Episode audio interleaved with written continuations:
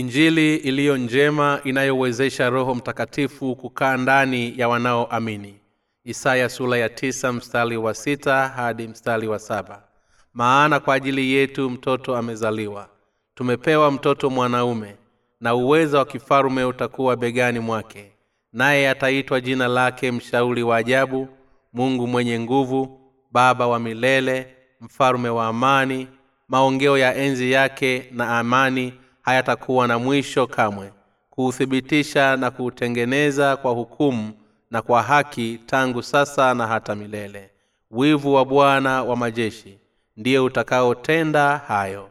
Nini kinachowezesha roho mtakatifu kufanya makazi ndani ya wenye kuamini? Injili njema ya maji na roho.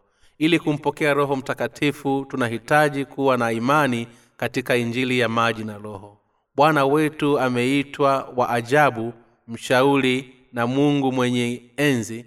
Bwana wetu amejitambulisha ndiye njia ya kwenda mbinguni. Yesu kristo amempatia kila mmoja zawadi ya injili njema. Hata hivyo katika ulimwengu huu wapo wengi ambao bado wanaishi gizani. Wanajaribu kutoroka katika kiza lakini kwa kuwa hawajui injili njema kamwe hawajatoweza kukwepa dhambi zao. Badala yake wanatangatanga na imani ya mafundisho yao potofu. Kwa upande mwingine wale wanaoitafuta ukweli ndio watakaokutana na injili njema hiyo na kuishi maisha yote wakiwa katika baraka ya mungu iliyojaa. Naam kwamba hii ni njia ya mungu iliyo ya pekee yenye kuwezesha mimi kuwasaidia watu kupokea injili njema na kutakaswa dhambi zao.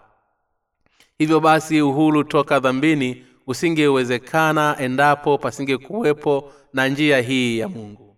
Ikiwa tumekwisha kukutana na bwana na kupokea roho mtakatifu basi tumebarikiwa sana. Cha kushangaza ni kwamba watu wengi hawafahamu kuwa baraka ya mungu huja kutokana na imani katika injili njema. Baraka ya mungu ni matokeo ya kuamini injili njema ambayo imeletwa kwetu na yesu kristo mwana wa pekee wa mungu. Yesu ndiye pekee anayeweza kutuokoa tokana na dhambi za dunia na hivyo kutubariki kwa rehema yake. Hakuna mwingine awezaye kutuokoa tokana na dhambi zetu au hata kutusaidia kufuta hukumu iliyo ndani ya mioyo yetu. Ama kwa hakika ni nani ambaye angeweza kujiokoa binafsi tokana na dhambi zake na mateso ya kifo cha milele? Mungu anatuambia iko njia ionekanayo kuwa sawa machoni pa mtu lakini mwisho wake ni njia ya mauti. Matayo sura ya 16 mstari wa 25 watu wameanzisha dini zao na kuendesha kuelekea uharibifu na kifo. Wengi wa washirika dini hujigamba kwamba wanatilia mkazo uadilifu na maisha ya haki hivyo kuelekeza watu njia hizi zao katika kuwaokoa tokana na dhambi zao. Lakini hata hivyo injili ya maji na roho ndiyo pekee inayoweza kuokoa watu kwa dhambi zao zote. Ni yesu pekee ndiye aliye mwokozi ambaye ataweza kuokoa wenye dhambi. Katika yohana sura ya kumi na nne mstari wa sita bwana wetu alisema mimi ndimi njia ya kweli na uzima ametoa mwili wake na damu yake kwa wale wote waelekeao katika mauti. Pia amejitambulisha kuwa yeye binafsi ndiye njia ya kweli ya uzima. Mungu anasema kwamba ikiwa watu hawatoamini injili njema ya yesu kamwe hawatoingia ufalume wa mbinguni. Lazima tuamini injili ya maji na roho kuweza kusamehewa dhambi zetu zote kuamini kwamba yeye ndiye mwokozi wetu na hivyo kuweza kuingia katika ufalume wa mbinguni.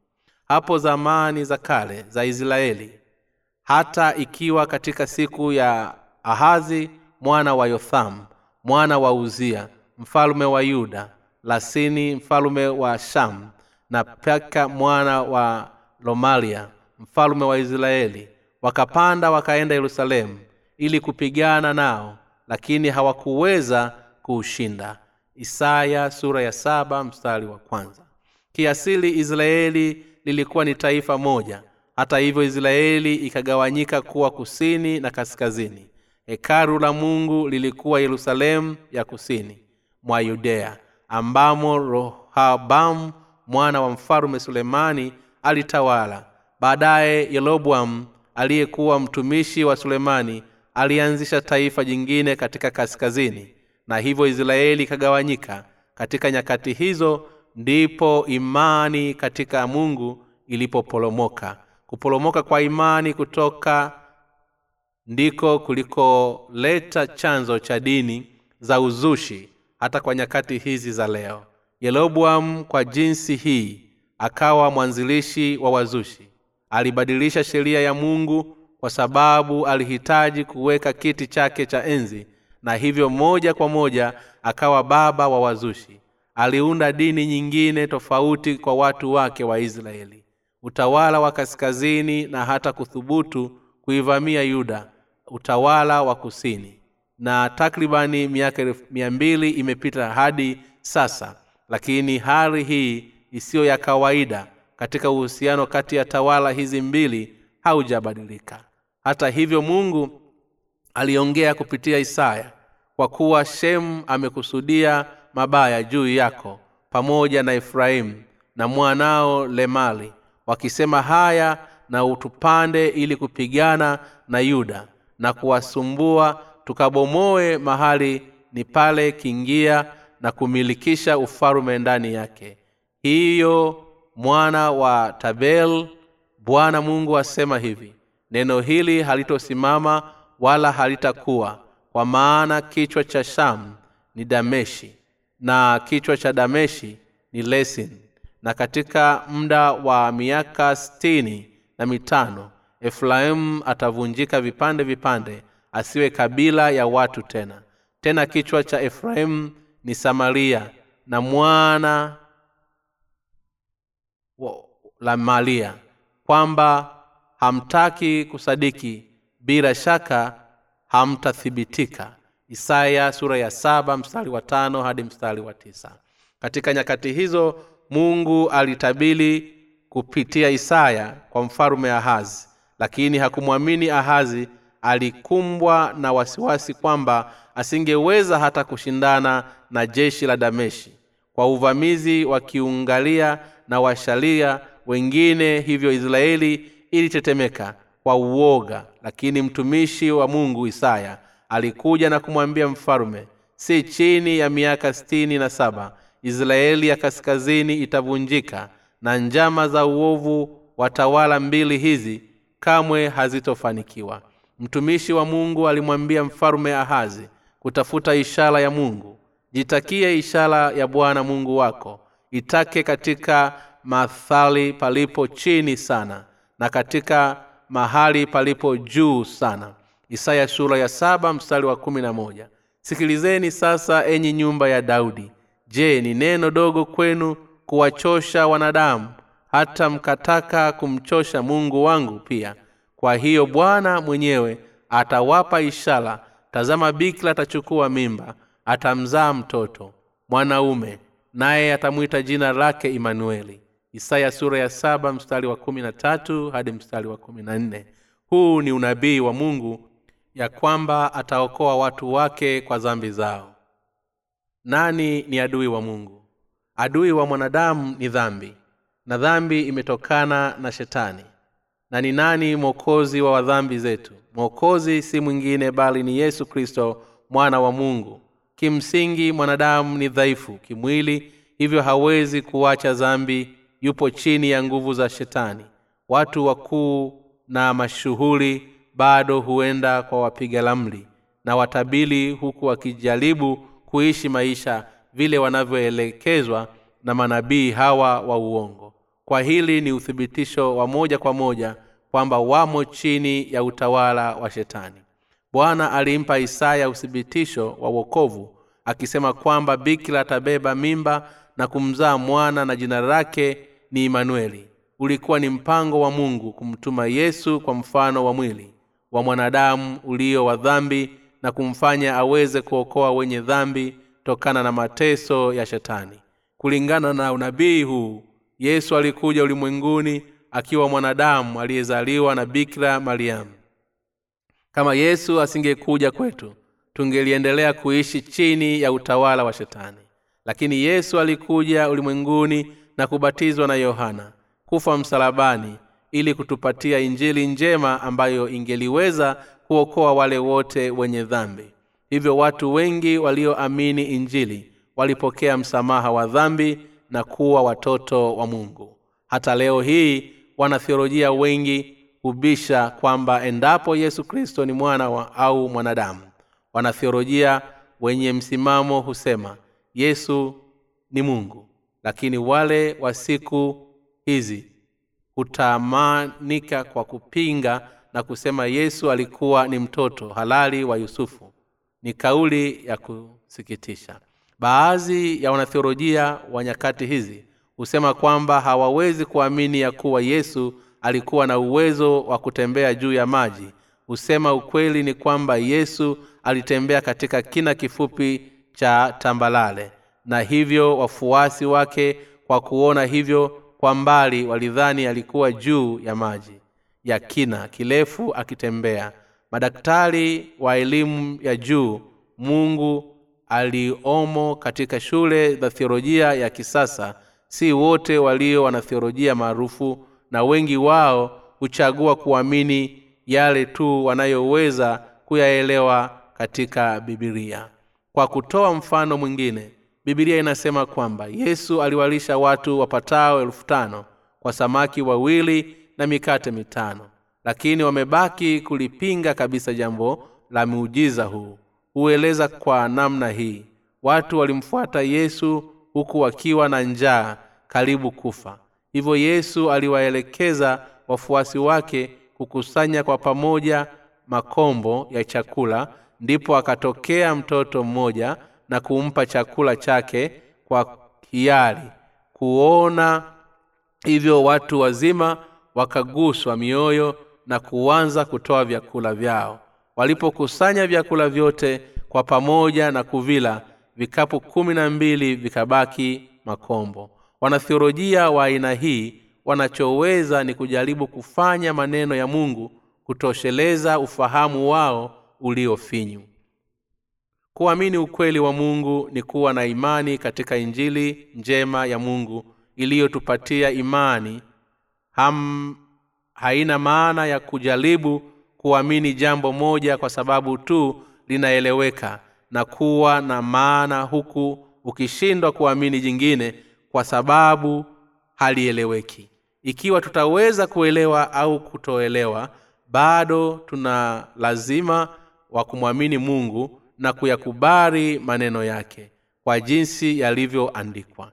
Ukweli ni kwamba yesu alikuja kwetu kama mwana wa adamu na kwa maana hiyo alitumwa kutuokoa kwa dhambi zetu zote. Yesu aliye mungu alikuja ulimwenguni kutuokoa. Isaya alikwisha tabili kwamba angelikuja kwetu kama mwana wa adamu na kuzaliwa na bikla. Katika mwanzo sura ya tatu mstari wa kumi na tano bwana mungu alimwambia nyoka nami nitaweka uadui kati yako na huyo mwanamke na kati ya uzao wako na uzao wake. Huo utakuponda kichwa na wewe utaponda kisigino. Maana yake ni kwamba mungu alikwisha panga kumtuma yesu kwa umbile la mwanadamu kama mwokozi wetu kutokoa sisi wanadamu kwa zambi zetu. Katika bibilia imeandikwa kuu wapi ewe mauti kushinda kwako? U wapi ewe mauti uchungu wako? Uchungu wa mauti ni dhambi na nguvu za dhambi ni tolati waraka wa korintho wa kwanza sura ya kumi na tano mstari wa hamsini na tano hadi mstari wa hamsini na sita. Uchungu wa mauti ni dhambi. Mtu anapotenda dhambi mauti humfanya awe mtumwa. Lakini bwana wetu ametuahidi uzao wake huo utakuponda kichwa. Hii inamaanisha kuwa yesu ataharibu uchungu wa dhambi ambao shetani aliuleta. Yesu alikuja ulimwenguni na kubatizwa ili kubeba dhambi zote za ulimwengu na kuhukumiwa kwa kusulubiwa kwa ajili ya dhambi hizo. Aliokoa wale wote wanaomwamini katika injili njema. Pale adamu na hawa walipotenda dhambi mungu aliahidi kuokoa wanadamu tokana na utawala wa shetani katika ulimwengu wa kisasa maadui wa mungu ni wale wote wasioamini injili njema. Kwa nini yesu alizaliwa ulimwenguni? Mungu alitupa sheria torati pamoja na injili njema ili kutuokoa dhambini. Chini ya sheria torati watu walikuwa ni wenye dhambi mbele yake. Kwa jinsi hiyo pia sheria torati ililetwa ili watu waweze kufahamu dhambi zao. Watu walipokuwa watumwa wa dhambi na kwa sheria torati yenyewe bwana akaja ulimwenguni kutimiza hitaji la haki ya sheria hiyo. Yesu alizaliwa chini ya sheria au torati. Alizaliwa kipindi cha sheria au torati. Sababu ambayo watu walihitaji sheria au torati ni kwamba walihitaji kuelewa juu ya dhambi zao ili hatimaye waweze kupokea msamaha wake. Watu husafisha uchafu toka katika nguo zao ikiwa tu wameweza kugundua uchafu huo. Hivyo ndivyo pia kwao hugundua dhambi zao. Kumewapasa kufahamu sheria ya mungu kwa pasingekuwako na sheria pasingekuwako maana ya dhambi na yesu asingelihitajika kuja ulimwenguni ikiwa unafahamu sheria ya mungu basi unayo nafasi ya kukutana naye. Sisi tulifahamu juu ya sheria na hivyo tumeweza kutambua juu ya dhambi zetu. Ni pale tu tulipofahamu juu ya dhambi zetu ndipo yesu kristo alipoleta injili njema kwetu ili tuiamini. Ikiwa mungu asingelitupatia sheria basi tusingeweza kuwa wenye dhambi na hukumu isingekuwepo.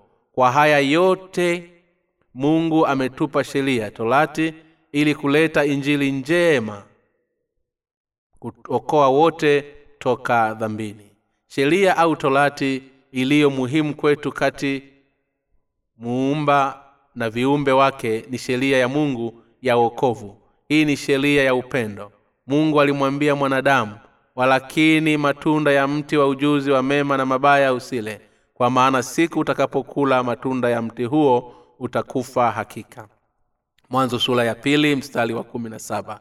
Hii ilikuwa ndiyo sheria ya mungu iliyotupatia na sheria hii ndiyo ikawa msingi wa upendo ambao mungu alituokoa sisi sote kwa dhambi zetu. Mungu anatueleza kwamba yeye ndiye muumba wetu na hivyo kila kitu kimekuwepo kulingana na mapenzi yake.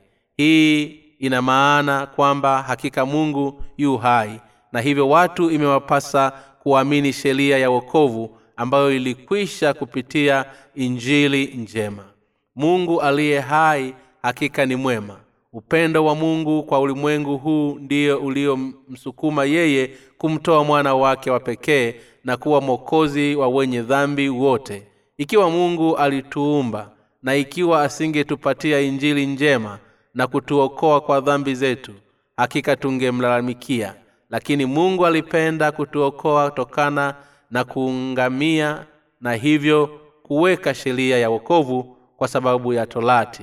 Tumeweza kutambua dhambi zetu na kuziona moja kwa moja na hivyo kuanza kuamini injili njema ya yesu. Tunapokwenda kinyume na neno la mungu tunaonekana wazi kama wenye dhambi mbele ya torati.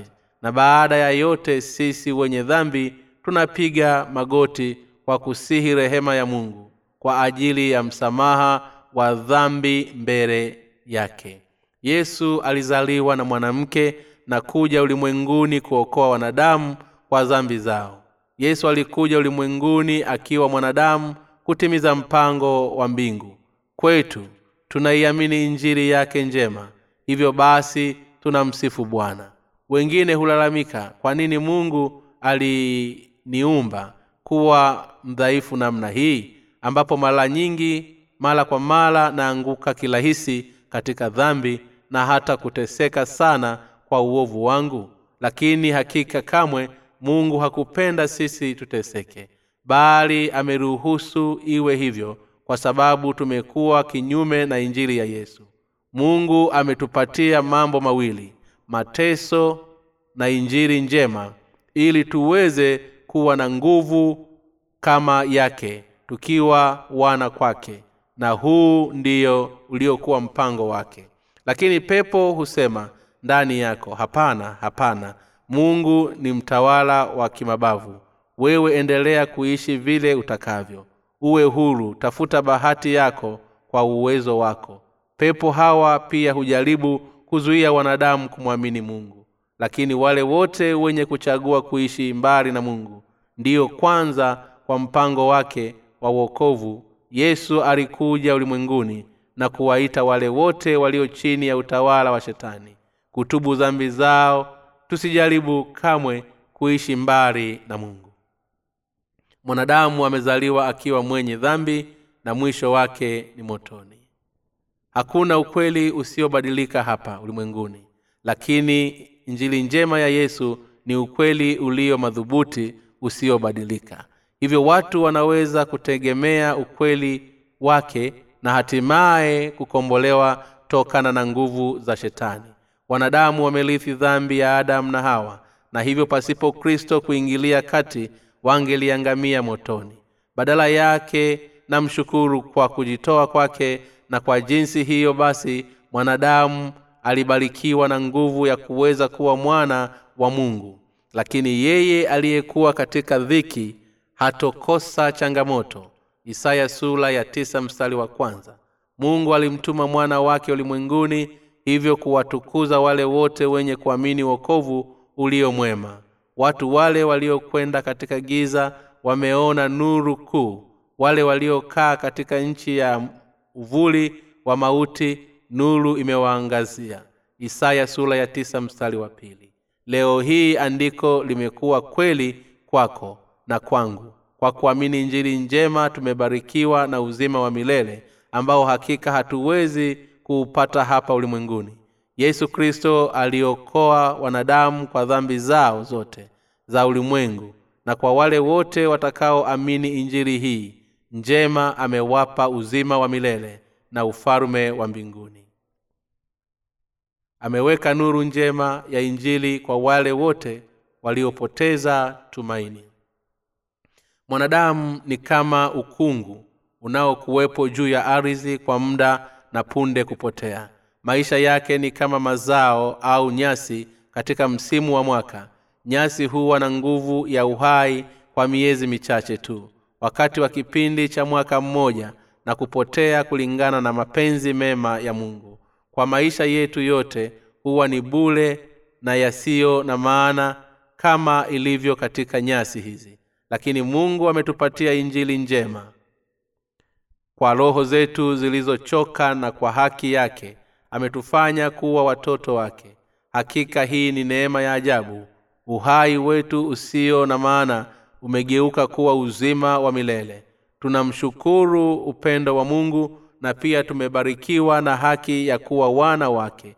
Hapa upo ushuhuda wa nafsi iliyoharibikiwa kwa neema ya mungu kwa kuamini injili njema. Nilizaliwa katika familia ambayo haikuwa inamwamini mungu. Hivyo nililelewa katika mazingira ya kuona kuwa ilikuwa ni jambo jema kwake mama yangu kuomba kwa miungu ya mbinguni na duniani kwa ustawi wa familia yetu. Kila siku asubuhi akiwa na bakuli la maji mbele yake umri uliposogea wakati huo sikuweza kuelewa thamani yangu na sababu ya mimi kuishi ambapo kulimfanya niamini kwamba haikuwa na maana endapo nitakuwa hai au kuishi. Hii ni kutokana na kwamba sikuwa nimetambua uthamani wangu hivyo kuishi katika hali ya upweke. Maisha ya aina hii yalinichosha na hivyo nilikimbilia kuolewa. Maisha yangu ya ndoa yalikuwa mazuri. Sikuwa na cha kutumaini hivyo nilikuwa kwa amani na furaha. Baadaye nikawa na mtoto wa kuanza hapo nikaanza kuona upendo uliochomoza ndani yangu. Nikaanza kupoteza hali ya ubinafsi. Ndani yangu lakini pia nikahofu kuwapoteza wale walio karibu nami. Kwa yote haya nikaanza kumtafuta mungu. Nilikuwa mdhaifu nisiyejiweza na hivyo nilimhitaji mwenye ezi aliye hai kuweza kulinda niliyowapenda. Hivyo nikaanza kuhudhuria kanisani. Lakini imani yangu ilikuwa tofauti kidogo. Dhidi ya mama yangu kwa jinsi ilivyokuwa akiomba mbele ya bakuli la maji. Kwani maombi yangu kimsingi yalihusika zaidi na maono ya hofu na matumaini. Wakati mmoja nilipata kuhudhuria mkutano fulani katika moja ya makanisa ya eneo langu. Na wakati nilipokuwa nikiomba machozi yalianza kunitililika. Nilifedheheka na kujaribu kujizuia kulia lakini wapi? Machozi yalizidi kunitiririka. Watu waliokuwa karibu yangu waliniwekea mikono juu yangu kichwa changu na kuanza kumpongeza kwa kupokea roho mtakatifu. Lakini nilipotoshwa sikuwa nimeelewa hata kidogo maneno ya mungu na imani yangu kwake. Ilikuwa ni hisia tu. Hivyo sikuwa na uhakika endapo nguvu hizo kweli zilikuwa ni roho mtakatifu. Kanisa lililohudhuria lilikuwa likijuruhisha na vuguvugu la uamsho wa kipentekosti na wengi walitolea na hali hiyo ilipopata hivyo karibu wote walikuwa wakinena kwa lugha. Siku moja nilikuwa katika mkutano wao wa uamsho uliokuwa ukiongozwa na mchungaji mmoja ambaye watu walikuwa wakidhia kuwa alikuwa amejazwa na roho mtakatifu. Mchungaji huyo alikusanya makundi ya watu katika kanisa na kusema angeliweza kumponya mtu mwenye matatizo ya kupumua kwa kupitia uwezo wa nguvu za kiroho. Hata hivyo nilidhani kwamba ugonjwa huo ungeweza kuponywa hospitalini kirahisi zaidi.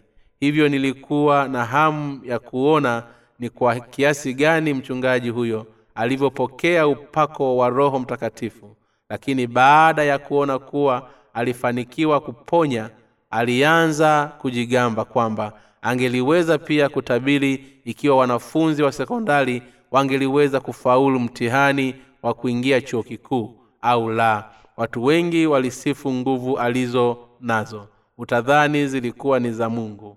Lakini sikuweza kumwelewa na hivyo sikuhitaji kutathimini juu ya nguvu alizo nazo mchungaji huyo ikiwa zinahusika na roho mtakatifu au la.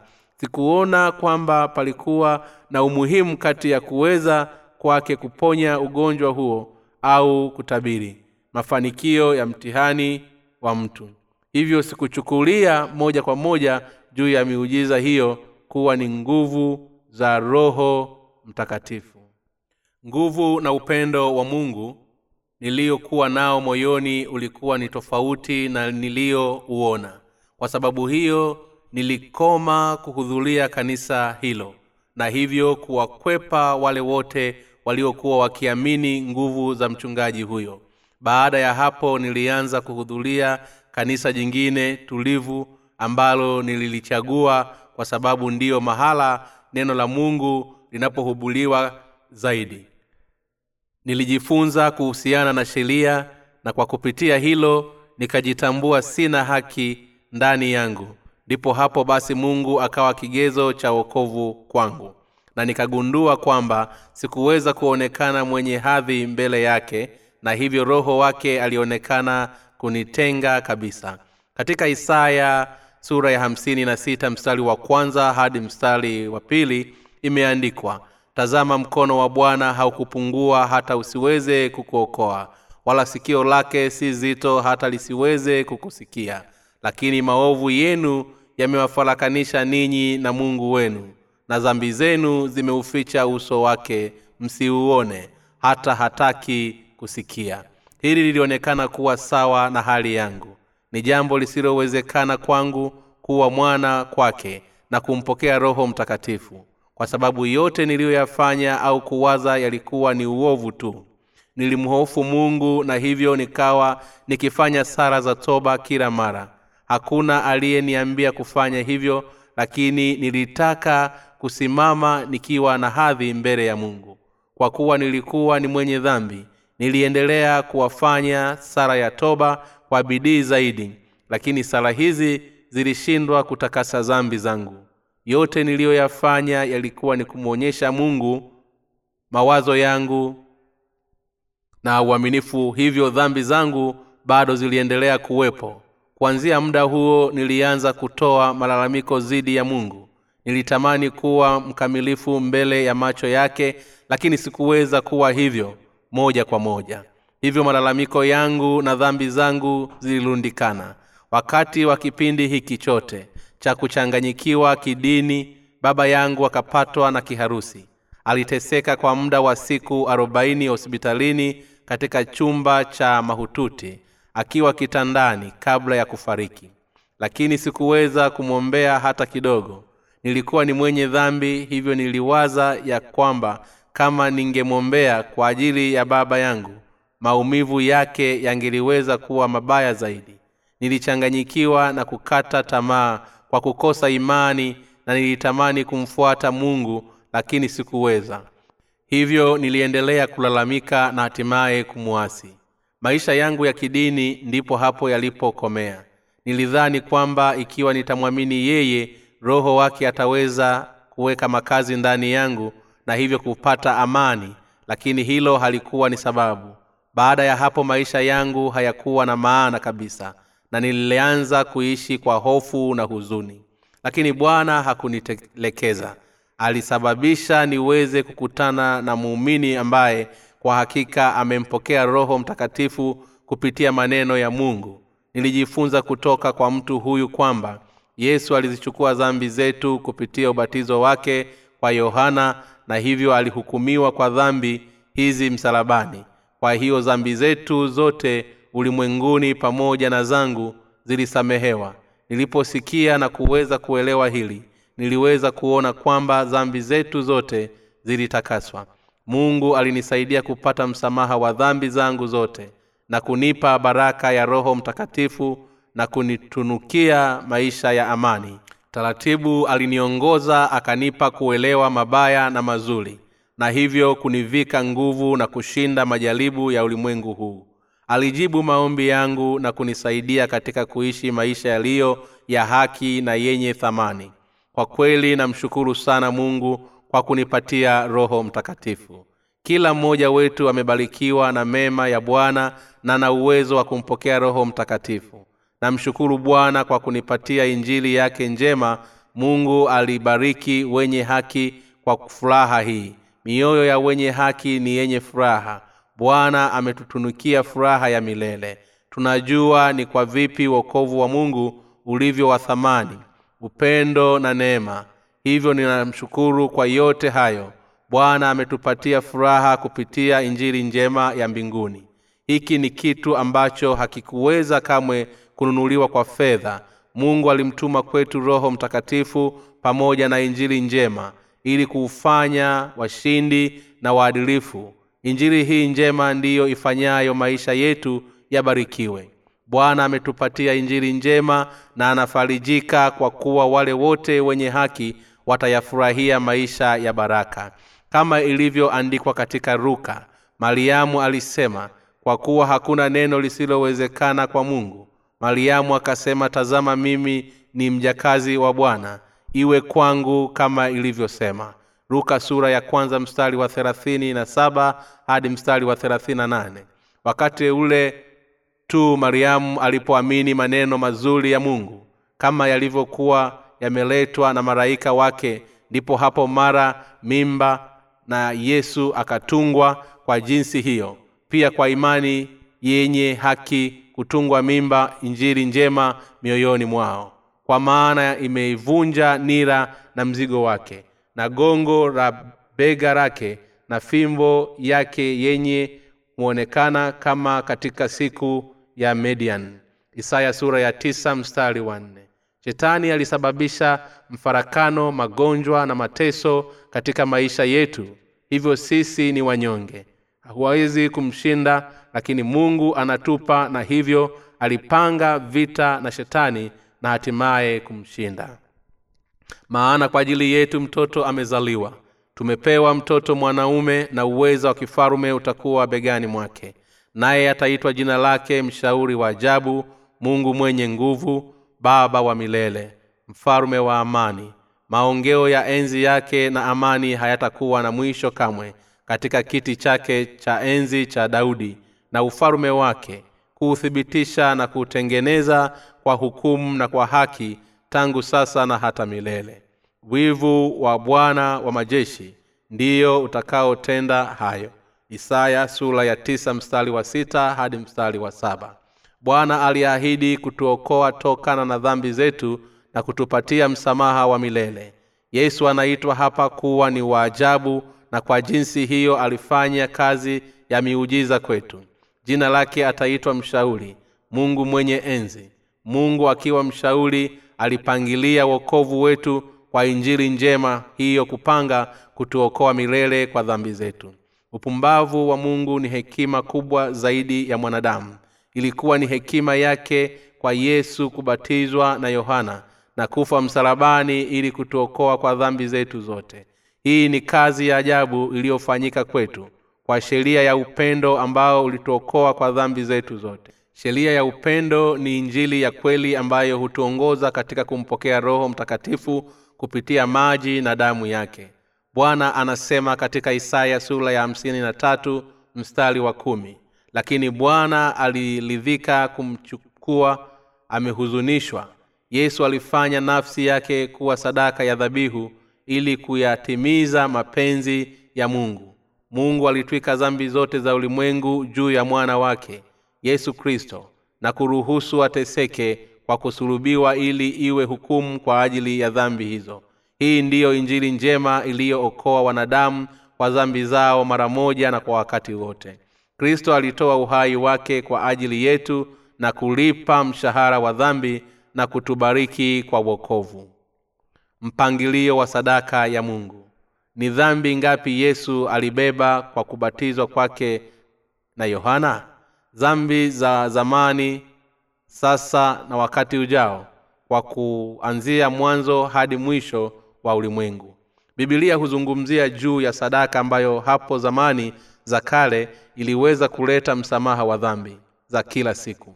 Mwenye dhambi ilimpasa kuleta mnyama asiye na doa na kumweka mikononi juu ya kichwa chake ili kumtwika dhambi zake. Ndipo ilimpasa achinjwe shingo. Sadaka hiyo na kuikabidhi damu yake kwa kuhani. Naye kuhani alichukua kiasi cha damu hiyo na kuiweka katika pembe za madhabahu na kuteketezwa na hiyo salia ilimwagwa chini ya madhabahu hiyo. Kwa njia hii mtu huyo aliweza kusamehewa dhambi zake kila siku. Tendo la kuwekea mikono lilikuwa ni njia ya mwenye dhambi kumtwika dhambi mnyama huyo. Kwa sadaka wale waliotoa sadaka kulingana na mpangilio huu waliweza kupokea msamaha wa dhambi zao. Mpangilio huo ndiyo iliyokuwa njia tuliyopatanishwa kwa dhambi zetu nyakati zile kabla ya yesu kubeba dhambi zote.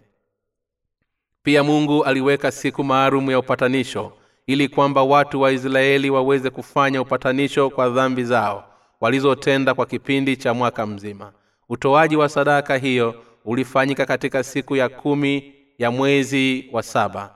Mungu alimteua haruni kuhani mkuu kuwa ndiye pekee atakayeitwika dhambi zote za israeli kwa mwaka mzima juu ya mwana mnyama wa kafara. Ibada hii ilifanyika kulingana na mpangilio wa mungu. Msamaha wa dhambi ulikuwa kwa hekima na kwa upendo wake. Kwa wanadamu hii ndiyo nguvu yake pembe za madhabahu ya sadaka za kuteketezwa humaanisha kitabu cha hukumu. Ufunuo sura ya ishirini mstari wa kumi na mbili ambamo dhambi za wanadamu zimewekwa kumbukumbu. Sababu ya kuhani kuweka damu ya sadaka ya dhambi katika pembe za madhabahu ya sadaka ya kuteketezwa ilikuwa ni kufuta majina na makosa yaliyoandikwa katika kitabu cha hukumu. Damu ni uhai wa mwili. Sadaka ya mnyama ndiyo iliyohebu iliyobeba dhambi za waisraeli. Hivyo ilibidi ichinjwe kulipia mshahara wa dhambi. Mungu aliruhusu ichinjwe ili iwe ni hukumu ya dhambi zao. Hii ilikuwa ni ishara ya hekima na upendo wake kwetu. Yesu kristo alikuja hapa ulimwenguni kama sadaka ya dhambi ili atimize mpango wa mungu. Yesu alichukua dhambi za ulimwengu kwa njia ya kujitoa kwake ikiwa tutaangalia maneno ya ahadi yake tutaona. Lakini bwana aliridhika kumchubua amemhuzunisha au alibeba dhambi ya ulimwengu. Maana kwa ajili yetu mtoto amezaliwa. Tumepewa mtoto mwanaume na uwezo wa kifalume utakuwa begani mwake. Naye ataitwa jina lake mshauri wa ajabu mungu mwenye nguvu baba wa milele mfalume wa amani. Maongeo ya enzi yake na amani hayatakuwa na mwisho kamwe katika kiti cha enzi cha daudi na ufalume wake kuuthibitisha na kuutegemeza kwa, kwa hukumu na kwa haki tangu sasa na hata milele. Wivu wa bwana wa majeshi ndiyo utakaotenda hayo. Isaya sura ya tisa mstari wa sita hadi mstari wa saba. Miujiza na maajabu ya ahadi ilikuwa ni yesu atakayefanya mapenzi ya mungu na kuwapa wale wote wanaoamini kwa kubeba dhambi zote za ulimwengu ahadi ya mungu ilikuwa ni ahadi ya upendo ambao aliupanga ili kuleta amani kwa wanadamu wote. Hili ndilo mungu alilotuahidi na ndilo alilolitimiza. Matayo sura ya kwanza mstari wa kumi na nane inasema kuzaliwa kwake yesu kristo kulikuwa hivi. Mariamu mama yake alipokuwa ameposwa na yusufu. Kabla hawajakaribiana alionekana ana mimba kwa uweza wa roho mtakatifu yesu maana yake mwokozi. Yeye atakayewaokoa watu wake kwa dhambi zao. Kristo maana yake mfalume mpakwa mafuta. Yesu hakuwa na dhambi na ndiye mfalume wetu na mwokozi wetu aliyezaliwa na mwanamwali ili aokoe watu wake kwa dhambi zao. Naye atazaa mwana naye atamwita jina lake yesu maana yeye ndiye atakayewaokoa watu wake na dhambi zao hayo yote yametimia ili litimie neno lililonenwa na bwana kwa ujumbe wa nabii. Matayo sura ya kwanza mstari wa ishirini na moja hadi mstari wa ishirini mbili. Yesu alibeba dhambi zote za ulimwengu kwa njia ya ubatizo wake. Imeandikwa katika matayo sura ya tatu mstari wa kumi na tatu hadi mstari wa kumi na saba. Wakati huo yesu alikuja kutoka galilaya mpaka yorodani kwa yohana ili abatizwe lakini yohana alitaka kuwa kuzuia akisema mimi nahitaji kubatizwa nawe nawe waja kwangu. Yesu akajibu akamwambia kubali hivi sasa kwa kuwa ndivyo itupasavyo kutimiza haki yote. Basi akamkubali. Naye yesu alipokwisha kubatizwa mara akapanda kutoka majini na tazama mbingu zikamfunikia akamwona roho wa mungu akishuka kutoka kama huwa akija juu yake. Na tazama sauti kutoka mbinguni ikisema huyu ni mwanangu mpendwa wangu ninayependezwa naye. Yohana mbatizaji anaonekana katika kifungu hiki kwa nini yesu ilimpasa abatizwe na yohana? Yesu ilimpaswa abatizwe ili aweze kubeba dhambi zote za ulimwengu na iwe kwa mpango wa mungu. Na uwezo wa kifalume utakuwa begani mwake. Isaya sura ya tisa mstari wa sita hapa uwezo wa kifalume maana yake yesu ndiye pekee aliye na mamlaka na nguvu kama bwana wa mbinguni mfalume wa ulimwengu. Hii ni mamlaka iliyotunukiwa yesu kristo pekee. Yesu alifanya jambo zuri katika kubeba dhambi zote za wanadamu.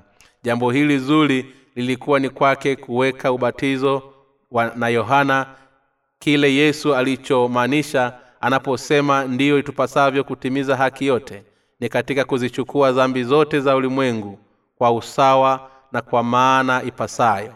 Walumi sura ya kwanza mstari wa kumi na saba inasema kwa maana haki ya mungu inadhihirishwa ndani yake toka imani hata imani. Haki ya mungu inadhihirishwa katika injili. Je injili ya kweli katika maji na roho imedhihirishwa haki ya mungu? Ndiyo injili ya kweli ni ile ambayo yesu kristo alichukua dhambi zote za ulimwengu kwa njia ya ubatizo wake na kusulubiwa kwake. Injili ya maji na roho ni injili iliyo njema ambayo haki ya mungu imedhihirishwa. Ni kwa njia gani yesu alichukua dhambi ya ulimwengu? Alichukua dhambi zote za ulimwengu pale yohana mbatizaji alipombatiza katika mto yorodani. Kwa lugha ya kigiriki neno haki yote ni hii inamaanisha kwamba yesu alibeba dhambi zote za wanadamu kwa njia ya haki iliyo njema. Pia ina maana kwamba yesu kutakasa dhambi zote za ulimwengu kilikuwa ni kitendo kilichostahili na chenye haki. Ilimbidi yesu abatizwe na yohana ili afuate na kufuta dhambi za ulimwengu. Mungu alijua kwamba ubatizo wa yesu ulikuwa ni muhimu hakika ilikuwa kuleta amani kwa wanadamu. Yesu asingeliweza kuwa mwokozi ikiwa kama asingelibatizwa na yohana na kumwaga damu yake msalabani. Yesu alijitoa kama sadaka ya dhambi kwa kubeba dhambi zote za ulimwengu. Mungu anasema katika isaya sura ya hamsini na tatu mstari wa sita sisi sote kama kondoo tumepotea. Kila mmoja wetu amegeukia njia yake mwenyewe. Na bwana ameweka juu yake maovu yetu sisi sote ili mbidi yesu azikubali dhambi za ulimwengu wote ili atimize mapenzi ya mungu. Hii ndiyo sababu kwamba yesu alikuja akiwa kama sadaka ya dhambi katika mwili wa mwanadamu na kubatizwa na yohana. Yesu alikubali dhambi zote za wanadamu na kuhukumiwa kwa ajili yake ili aweze kutimiza mapenzi na mpango wa mungu hivyo kuweka bayana upendo wake usio na kikomo yesu alipotoka majini baada ya ubatizo wake mungu alisema huyu ndiye mwanangu mpendwa ninayependezwa naye. Matayo sura ya tatu mstari wa kumi na saba. Kwa ajili yetu mtoto amezaliwa. Maana kwa ajili yetu mtoto amezaliwa. Tumepewa mtoto mwanaume na uwezo wa kifalume utakuwa begani mwake. Naye ataitwa jina lake mshauri wa ajabu mungu mwenye nguvu baba wa milele mfalume wa amani. Isaya sura ya tisa mstari wa sita. Yesu ni mwana wa mungu. Yesu ni mungu muumbaji aliyeumba ulimwengu wote si tu mwana wa mungu mwenyezi. Yeye pia ni muumba na mfalume wa amani. Yesu ni mungu aliyewapa wanadamu furaha. Yesu ni mungu wa kweli alibeba dhambi zetu zote akatuokoa na kutupa amani. Je ipo dhambi tena duniani hapana hakuna dhambi.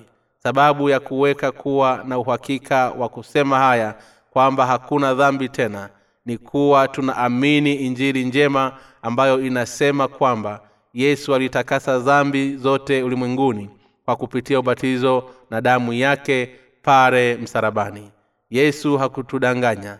Yesu alilipa mshahara wa dhambi kwa ubatizo na damu yake. Amewezesha wale wote watakaoamini haya kuweza kuwa watoto wa mungu na kutupatia amani sisi sote. Alitufanya kuishi tukiwa watoto waliotakaswa katika imani milele. Na msifu bwana na kumshukuru. Tazama mwana kondoo wa mungu aichukuaye dhambi ya ulimwengu. Yohana sura ya kwanza mstari wa ishirini na tisa inasema siku ya pili yake amwona yesu anakuja kwake. Akasema tazama mwana kondoo wa mungu aichukuaye dhambi ya ulimwengu. Yesu kristo alionekana tena mbele ya yohana mbatizaji siku iliyofuata baada ya kubeba dhambi za ulimwengu. Kwa njia ya ubatizo wake yohana mbatizaji alishuhudia juu ya yesu kwa kusema tazama mwana kondoo wa mungu aichukuaye dhambi ya ulimwengu. Alishuhudia kwa mara nyingine tena katika yohana sura ya kwanza mstari wa 35 hadi mstari wa 36 tena siku ya pili yake yohana alikuwa amesimama pamoja na wawili kati ya wanafunzi wake. Akamtazama yesu akitembea akasema tazama mwana kondoo wa mungu. Yesu alikuwa ni masihi aliyekuja kama mwana kondoo wa mungu. Kwa jinsi ile mungu alivyoahidi katika agano la kale masihi yesu kristo aliyekuja kwetu akiwa mshauri wa ajabu na mwenyezi mungu mungu na alibatizwa ili kutuokoa sisi sote na dhambi zetu. Mtoto alizaliwa kwa ajili yetu alikubali kujitwika dhambi zote za ulimwengu kwa njia ya ubatizo wake kwa yohana na kulipa mshahara wa dhambi hivyo kuwa mfalume aliyetupa amani na ondoleo la dhambi zote. Tazama mwana kondoo wa mungu aichukuaye dhambi ya ulimwengu. Hapa awali watu hawakuwa na jinsi yoyote bali kufa kwa sababu ya dhambi zao. Wanadamu hutenda dhambi zisizo na idadi hadi mwisho wao. Kutokana na asili ya dhambi na unatoa na matokeo yake kuhukumiwa kwenda motoni kwa kuingia katika lindi lililo la maovu. Hakuna yeyote kati yao angeliweza hata kuota kuingia ufalume wa mungu. Kutokana na udhaifu huo yesu kristo aliye mungu wetu alizikubali dhambi zao pale alipobatizwa na yohana katika mto yorodani na alisulubiwa na kuhukumiwa kwa makosa yao. Wakati wa kifo chake kristo alisema yamekwisha. Yohana sura ya mstari wa thelathini. Kwa kupaza huku kwa sauti kulikuwa na ushuhuda wa ukweli kwamba yesu aliokoa wanadamu wote kwa dhambi zao na kifo chake na hivyo kwa ukamilifu alileta ukombozi kwa yeyote yule atakayeamini injili njema. Tazama mwana kondoo wa mungu aichukuaye dhambi ya ulimwengu. Je unafahamu ni wapi dhambi za ulimwengu zilipo? Je hazipo juu ya mwili wa yesu kristo? Ni wapi zilipo dhambi za makosa yote yanayotudhoofisha sisi hapa ulimwenguni? Yote yalitwikwa juu ya yesu kristo. Dhambi zetu zote zipo wapi? Zote zipo juu ya mwili wa yule aliye na mamlaka mabegani mwake. Zipo katika mwili wa mwenyezi mungu. Dhambi zote kuanzia kuzaliwa hata kabulini. Tunatenda dhambi maishani mwetu mote. Tunatenda dhambi kuanzia siku tuliyozaliwa hadi tunapofikisha umri wa miaka ishirini. Ni wapi dhambi hizo tunatenda? Tukiwa na umri wa miaka ishirina moja hata hadi arobaini nazo pia zilitwikwa juu ya yesu.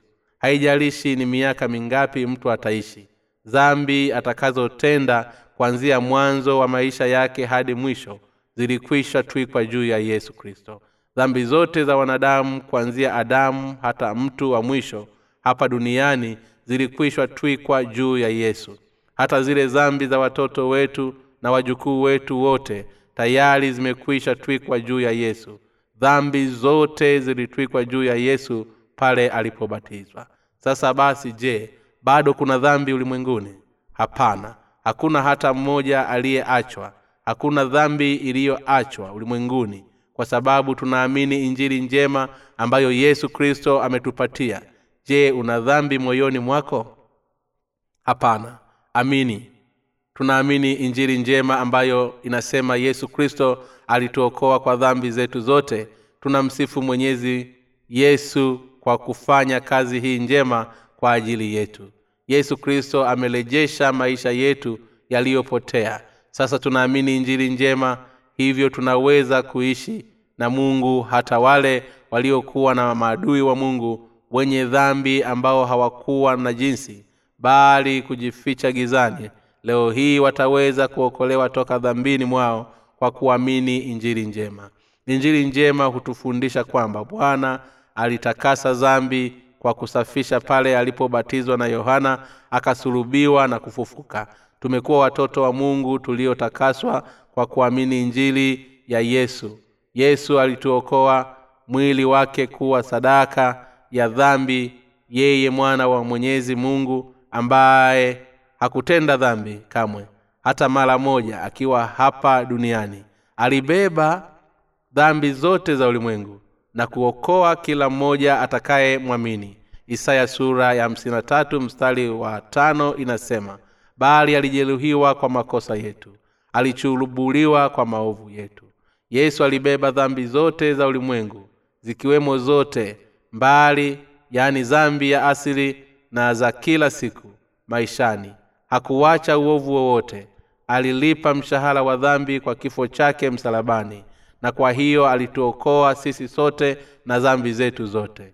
Yesu amesafisha dhambi zote za ulimwengu kwa njia ya injili njema. Tumepata uhai nafsini kupitia yesu wale wote wenye waliokuamini habari hii njema kamwe si nafsi zilizokufa tena.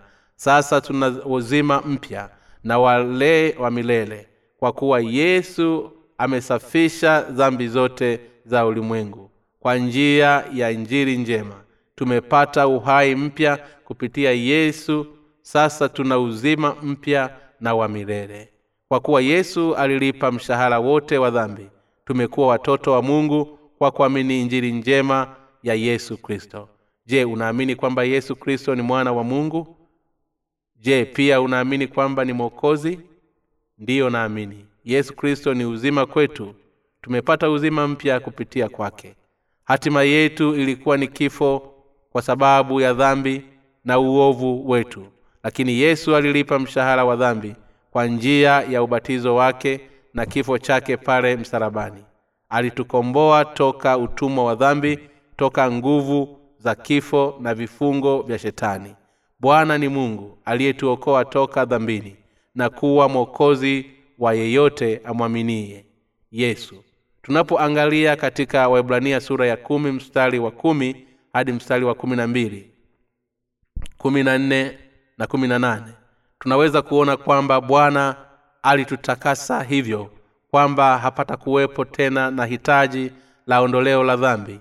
Tunaingia ufalme wa mungu kwa kumwamini yesu.